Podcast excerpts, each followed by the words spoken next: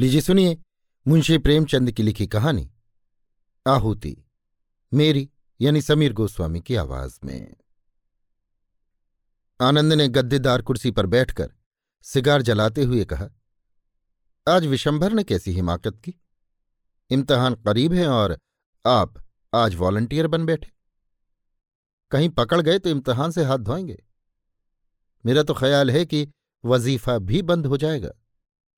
सामने दूसरे बेंच पर रूपमणि बैठी एक अखबार पढ़ रही थी। उसकी आंखें अखबार की तरफ थीं पर कान आनंद की तरफ लगे हुए थे। बोली, ये तो बुरा हुआ, तुमने समझाया नहीं। आनंद ने मुंह बनाकर कहा, जब कोई अपने को दूसरा गांधी समझने लगे तो उसे समझाना मुश्किल हो जाता है, उल्टे मुझे समझाने लगता है। रूपमणि ने अखबार को समेटकर बालों को संभालते हुए कहा, तुमने मुझे भी नहीं बताया, शायद मैं उसे रोक सकती। आनंद ने कुछ चिढ़कर कहा, तो अभी क्या हुआ, अभी तो शायद कांग्रेस ऑफिस ही में हो, जाकर रोक लो। आनंद और विशंभर दोनों ही यूनिवर्सिटी के विद्यार्थी थे। आनंद के हिस्से में लक्ष्मी भी पड़ी थी, सरस्वती भी। विशंभर फूटी तकदीर लेकर आया था। प्रोफेसरों ने दया करके एक छोटा सा वजीफा दे दिया था, बस यही उसकी जीविका थी। रूपमणि भी साल भर पहले उन्हीं के समकक्ष थी, पर इस साल उसने कॉलेज छोड़ दिया था। स्वास्थ्य कुछ बिगड़ गया था। दोनों युवक कभी कभी उससे मिलने आते रहते थे। आनंद आता था उसका हृदय लेने के लिए, विशंभर आता था यों ही। जी पढ़ने में न लगता या घबराता तो उसके पास आ बैठता था। शायद उससे अपनी विपत्ति कथा कहकर उसका चित्त कुछ शांत हो जाता था। आनंद के सामने कुछ बोलने की उसकी हिम्मत न पड़ती थी। आनंद के पास उसके लिए सहानुभूति का एक शब्द भी न था। वो उसे फटकारता था, जलील करता था और बेवकूफ बनाता था। विशंभर में उससे बहस करने की सामर्थ्य न थी। सूर्य के सामने दीपक की हस्ती ही क्या। आनंद का उस पर मानसिक आधिपत्य था। जीवन में पहली बार उस आधिपत्य को अस्वीकार किया था और उसी की शिकायत लेकर आनंद रूपमणि के पास आया था। महीनों विशंभर ने आनंद के तर्क पर अपने भीतर के आग्रह को ढाला, पर तर्क से परास्त होकर भी उसका हृदय विद्रोह करता रहा। बेशक उसका ये साल खराब हो जाएगा। संभव है छात्र जीवन ही का अंत हो जाए, फिर इस 14-15 वर्ष की मेहनत पर पानी फिर जाएगा। न खुदा ही मिलेगा, न सनम का विसाल ही नसीब होगा। आग में कूदने से क्या फायदा। यूनिवर्सिटी में रहकर भी तो बहुत कुछ देश का काम किया जा सकता है। आनंद महीनों में कुछ न कुछ चंदा जमा कर देता है, दूसरे छात्रों से स्वदेशी की प्रतिज्ञा करा ही लेता है। विशंभर को भी आनंद ने यही सलाह दी। इस तर्क ने उसकी बुद्धि को तो जीत लिया, पर उसके मन को ना जीत सका। आज जब आनंद कॉलेज गया तो विशंभर ने स्वराज्य भवन की राह ली। आनंद कॉलेज से लौटा तो उसे अपनी मेज पर विशंभर का पत्र मिला। लिखा था, प्रिय आनंद, मैं जानता हूं कि मैं जो कुछ करने जा रहा हूं वो मेरे लिए हितकर नहीं है, पर न जाने कौन सी शक्ति मुझे खींचे लिए जा रही है। मैं जाना नहीं चाहता पर जाता हूं, उसी तरह जैसे आदमी मरना नहीं चाहता पर मरता है, रोना नहीं चाहता पर रोता है। जब सभी लोग जिन पर हमारी भक्ति है ओखली में अपना सिर डाल चुके थे, तो मेरे लिए भी अब कोई दूसरा मार्ग नहीं है। मैं अब और अपनी आत्मा को धोखा नहीं दे सकता। ये इज्जत का सवाल है और इज्जत किसी तरह का समझौता नहीं कर सकती। तुम्हारा विशंभर। खत पढ़कर आनंद के जी में आया कि विशंभर को समझाकर लौटा लाए, पर उसकी हिमाकत पर गुस्सा आया और उसी तैश में वो रूपमणि के पास जा पहुंचा। अगर रूपमणि उसकी खुशामद करके कहती, जाकर उसे लौटा लाओ, तो शायद वो चला जाता, पर उसका ये कहना कि मैं उसे रोक लेती उसके लिए असह्य था। उसके जवाब में रोष था, रुखाई थी और शायद कुछ हसद भी था। रूपमणि ने गर्व से उसकी ओर देखा और बोली, अच्छी बात है, मैं जाती हूं। एक क्षण के बाद उसने डरते डरते पूछा, तुम क्यों नहीं जाते। फिर वही गलती। अगर रूपमणि उसकी खुशामद करके कहती तो आनंद जरूर उसके साथ चला जाता, पर उसके प्रश्न में पहले ही ये भाव छिपा था कि आनंद जाना नहीं चाहता। अभिमानी आनंद इस तरह नहीं जा सकता। उसने उदासीन भाव से कहा, मेरा जाना व्यर्थ है, तुम्हारी बातों का ज्यादा असर होगा। मेरी मेज पर यह खत छोड़ गया था। जब वो आत्मा और कर्तव्य और आदर्श की बड़ी बड़ी बातें सोच रहा है और अपने को भी कोई ऊंचे दर्जे का आदमी समझ रहा है तो मेरा उस पर कोई असर न होगा। उसने जेब से पत्र निकालकर रूपमणि के सामने रख दिया। इन शब्दों में जो संकेत और व्यंग था उसने एक क्षण तक रूपमणि को उसकी तरफ देखने न दिया। आनंद के इस निर्दय प्रहार ने उसे आहत सा कर दिया था, पर एक ही क्षण में विद्रोह की एक चिंगारी सी उसके अंदर जा घुसी। उसने स्वच्छंद भाव से पत्र को लेकर पढ़ा सिर्फ आनंद के प्रहार का जवाब देने के लिए, पर पढ़ते पढ़ते उसका चेहरा तेज से कठोर हो गया, गर्दन तन गई, आंखों में उत्सर्ग की लाली आ गई। उसने मेज पर पत्र रखकर कहा, नहीं, अब मेरा जाना भी व्यर्थ है। आनंद ने अपनी विजय पर फूल कर कहा, मैंने तो तुमसे पहले ही कह दिया, इस वक्त उसके सिर पर भूत सवार है, उस पर किसी के समझाने का असर न होगा। जब साल भर जेल में चक्की पीस लेंगे और वहां तपेदिक लेकर निकलेंगे या पुलिस के डंडों से सिर और हाथ पांव तोड़वा लेंगे तो बुद्धि ठिकाने आवेगी। अभी तो जय जयकार और तालियों के स्वप्न देख रहे होंगे। रूपमणि सामने आकाश की ओर देख रही थी। नीले आकाश में एक छायाचित्र सा नजर आ रहा था, दुर्बल सूखा हुआ नग्न शरीर, घुटनों तक धोती, चिकना सिर, पोपला मुंह, तप, त्याग और सत्य की सजीव मूर्ति। आनंद ने फिर कहा, अगर मुझे मालूम हो कि मेरे रक्त से देश का उद्धार हो जाएगा तो मैं आज उसे देने को तैयार हूं, लेकिन मेरे जैसे 150 आदमी निकल ही आए तो क्या होगा? प्राण देने के सिवा और तो कोई प्रत्यक्ष फल नहीं देखता। रूपमणि अब भी वही छायाचित्र देख रही थी, वही छाया मुस्कुरा रही थी, सरल मनोहर मुस्कान जिसने विश्व को जीत लिया है। आनंद फिर बोला, जिन महाशयों को परीक्षा का भूत सताया करता है उन्हें देश का उद्धार करने की सूझती है। पूछिए, आप अपना उद्धार तो कर ही नहीं सकते, देश का क्या उद्धार कीजिएगा? इधर फेल होने से उधर के डंडे फिर भी हल्के हैं। रूपमणि की आंखें आकाश की ओर थीं। छायाचित्र कठोर हो गया था। आनंद ने जैसे चौंक कर कहा, हाँ, आज बड़ी मजेदार फिल्म है, चलती हो? पहले शो में लौट आए। रूपमणि ने जैसे आकाश से नीचे उतर कर कहा, नहीं, मेरा जी नहीं चाहता। आनंद ने धीरे से उसका हाथ पकड़कर कहा, तबीयत तो अच्छी है। रूपमणि ने हाथ छुड़ाने की चेष्टा न की, बोली, हाँ, तबीयत में क्या हुआ है? तो चलती क्यों नहीं? आज जी नहीं चाहता। तो फिर मैं भी न जाऊंगा। बहुत ही उत्तम, टिकट के रुपए कांग्रेस को दे दो। ये तो टेढ़ी शर्त है, लेकिन मंजूर। कल रसीद मुझे दिखा देना। तुम्हें मुझ पर इतना विश्वास नहीं। आनंद हॉस्टल चला। जरा देर बाद रूपमणि स्वराज्य भवन की ओर चली। रूपमणि स्वराज्य भवन पहुंची तो स्वयंसेवकों का एक दल विलायती कपड़े के गोदामों को पिकेट करने जा रहा था। विशंभर दल में न था। दूसरा दल शराब की दुकानों पर जाने को तैयार खड़ा था। विशंभर इसमें भी न था। रूपमणि ने मंत्री के पास आकर कहा, आप बता सकते हैं विशंभर नाथ कहाँ है? मंत्री ने पूछा, वही जो आज भर्ती हुए हैं। जी हाँ, वही। बड़ा दिलेर आदमी है, देहातों को तैयार करने का काम लिया है। स्टेशन पहुंच गया होगा, 7 बजे की गाड़ी से जा रहा है। तो अभी स्टेशन पर होंगे? मंत्री ने घड़ी पर नजर डालकर जवाब दिया, हाँ, अभी तो शायद स्टेशन पर मिल जाए। रूपमणि ने बाहर निकलकर साइकिल तेज की। स्टेशन पर पहुंची तो देखा विशंभर प्लेटफॉर्म पर खड़ा है। रूपमणि को देखते ही लपक कर उसके पास आया और बोला, तुम यहां कैसे आई? आज आनंद से तुम्हारी मुलाकात हुई थी। रूपमणि ने उसे सिर से पांव तक देख कर कहा, ये तुमने क्या सूरत बना रखी है? क्या पांव में जूता पहनना भी देशद्रोह है? विशंभर ने डरते डरते पूछा, आनंद बाबू ने तुमसे कुछ कहा नहीं? रूपमणि ने स्वर को कठोर बनाकर कहा, जी हां, कहा। तुम्हें यह क्या सूझी? 2 साल से कम के लिए न जाओगे? विशंभर का मुंह गिर गया। बोला, जब ये जानती हो तो क्या तुम्हारे पास मेरी हिम्मत बंधाने के लिए 2 शब्द नहीं है? रूपमणि का हृदय महसूस उठा, मगर बाहरी उपेक्षा को न त्याग सकी। बोली, तो मुझे दुश्मन समझते हो या दोस्त?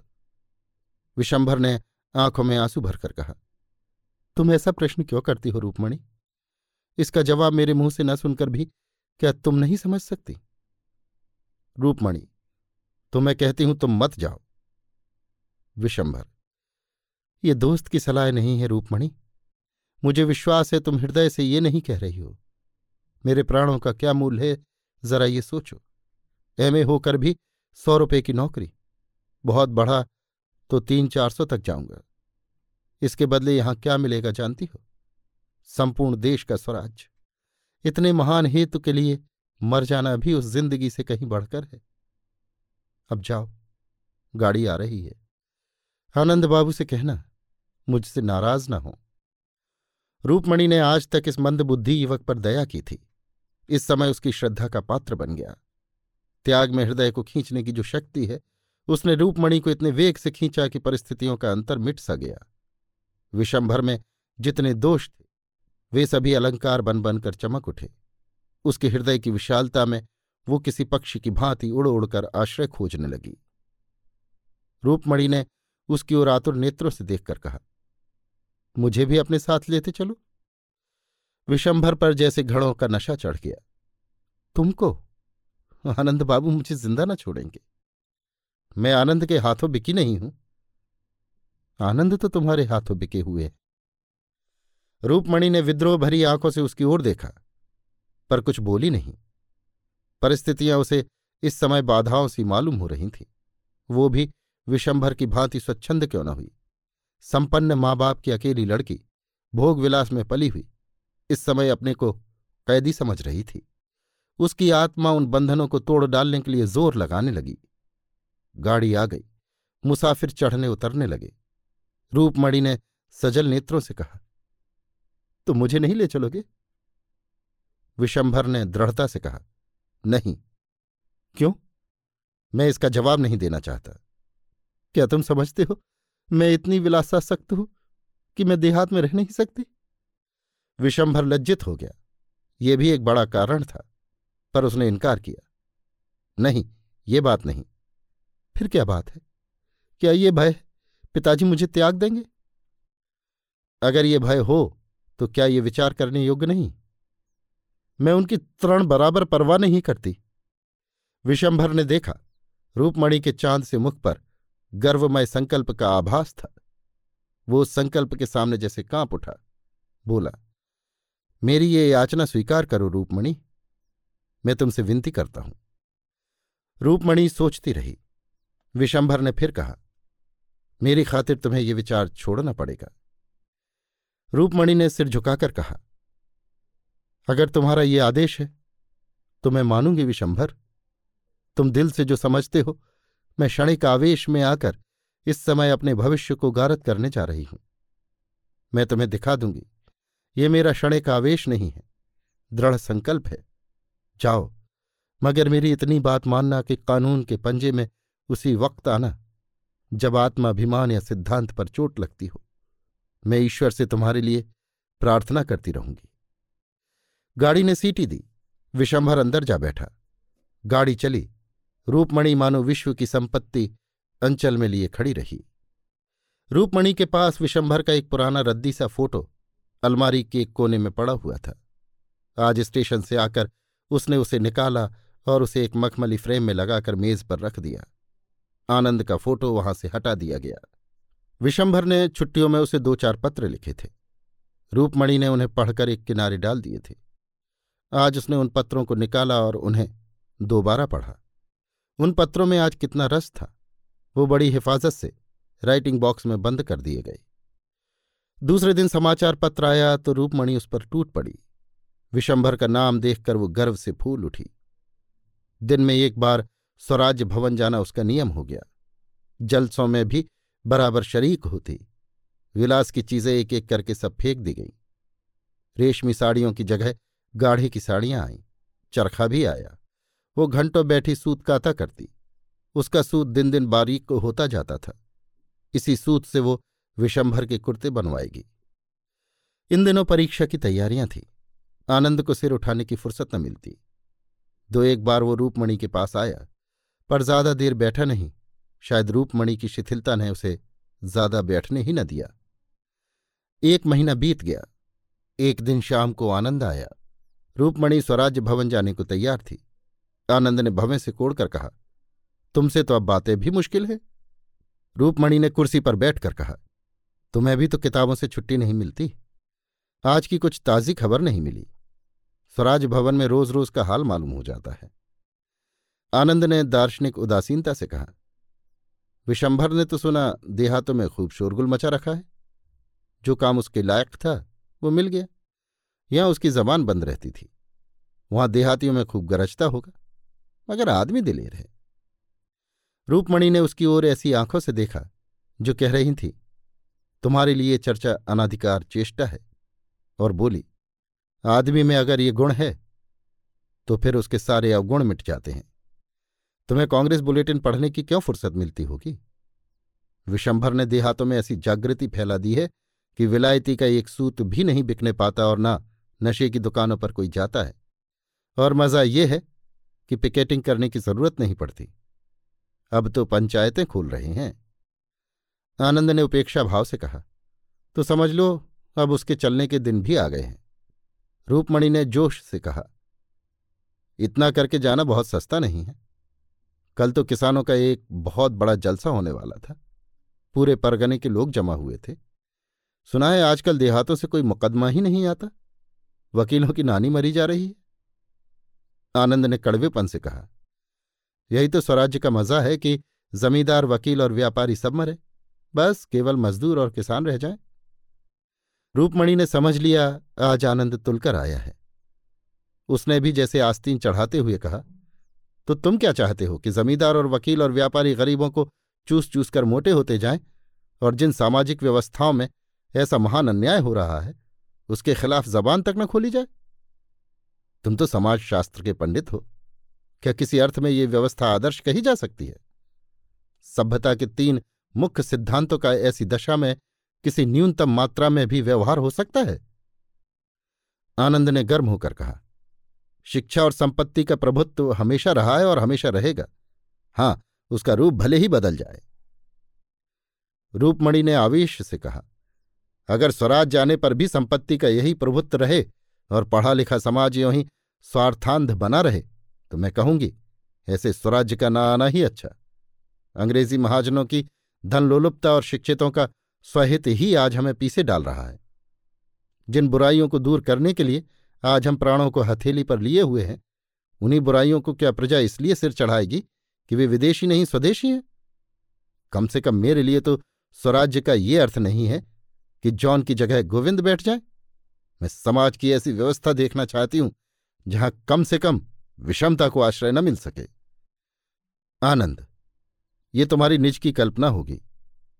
रूपमणि, तुमने अभी इस आंदोलन का साहित्य पढ़ा ही नहीं। आनंद, न पढ़ा है न पढ़ना चाहता हूं। रूपमणि, इससे राष्ट्र की कोई बड़ी हानि न होगी। आनंद, तुम तो जैसे वो रही ही नहीं, बिल्कुल काया पलट हो गई। सहसा डाकिये ने कांग्रेस बुलेटिन लाकर मेज पर रख दिया। रूपमणि ने अधीर होकर उसे खोला। पहले शीर्षक पर नजर पड़ते ही उसकी आंखों में जैसे नशा छा गया। अज्ञात रूप से गर्दन तन गई और चेहरा एक अलौकिक तेज से दमक उठा। उसने आवेश में खड़ी होकर कहा, विशंभर पकड़ लिए गए और 2 साल की सजा हो गई। आनंद ने विरक्त मन से कहा, किस मामले में सजा हुई। रूपमणि ने विशंभर के फोटो को अभिमान की आंखों से देखकर कहा, रानीगंज में किसानों की विराट सभा थी, वहीं पकड़ा है। आनंद, मैंने तो पहले ही कहा था 2 साल के लिए जाएंगे, जिंदगी खराब कर डाली। रूपमणि ने फटकार बताई, क्या डिग्री ले लेने से ही आदमी का जीवन सफल हो जाता है। सारा ज्ञान, सारा अनुभव पुस्तकों ही में भरा हुआ है। मैं समझती हूं संसार और मानवीय चरित्र का जितना अनुभव विशंभर को 2 सालों में हो जाएगा, उतना दर्शन और कानून की पोथियों से तुम्हें 200 वर्षों में भी न होगा। अगर शिक्षा का उद्देश्य चरित्र बल मानो तो राष्ट्र संग्राम में केवल मनोबल के जितने साधन हैं, पेट के संग्राम में कभी हो ही नहीं सकते। तुम ये कह सकते हो कि हमारे लिए पेट की चिंता ही बहुत है, हमसे और कुछ हो ही नहीं सकता। हम में न उतना साहस है, न बल है, न धैर्य है, न संगठन। तो मैं मान जाऊंगी, लेकिन जाति हित के लिए प्राण देने वालों को बेवकूफ बनाना मुझसे नहीं सहा जा सकता। विशंभर के इशारे पर आज लाखों आदमी सीना खोलकर खड़े हो जाएंगे। तुम्हें है जनता के सामने खड़े होने का हौसला? जिन लोगों ने तुम्हें पैरों के नीचे कुचल रखा है, जो तुम्हें कुत्तों से भी नीचे समझते हैं, उन्हीं की गुलामी करने के लिए तुम डिग्रियों पर जान दे रहे हो। तुम इसे अपने लिए गौरव की बात समझो, मैं नहीं समझती। आनंद तिलमिला उठा, बोला, तुम तो पक्की क्रांतिकारिणी हो गई इस वक्त। रूपमणि ने उसी आवेश में कहा, अगर सच्ची खरी बातों में तुम्हें क्रांति की गंध मिले तो मेरा दोष नहीं। आज विशंभर को बधाई देने के लिए जलसा जरूर होगा, क्या तुम उसमें जाओगी? रूपमणि ने उग्रभाव से कहा, जरूर जाऊंगी, बोलूंगी भी, और कल रानीगंज भी जाऊंगी। विशंभर ने जो दीपक जलाया है वो मेरे जीते जी बुझने न पाएगा। आनंद ने डूबते हुए आदमी की तरह तिनके का सहारा लिया। अपनी अम्मा और दादा से पूछ लिया है? पूछ लूंगी, और वो तुम्हें अनुमति भी दे देंगे। सिद्धांत के विषय में अपनी आत्मा का आदेश सर्वोपरि होता है। अच्छा, ये नई बात मालूम हुई। ये कहता हुआ आनंद उठ खड़ा हुआ और बिना हाथ मिलाए कमरे के बाहर निकल गया। उसके पैर इस तरह लड़खड़ा रहे थे कि अब गिरा। अभी आप सुन रहे थे मुंशी प्रेमचंद की लिखी कहानी आहुति, मेरी यानी समीर गोस्वामी की आवाज में।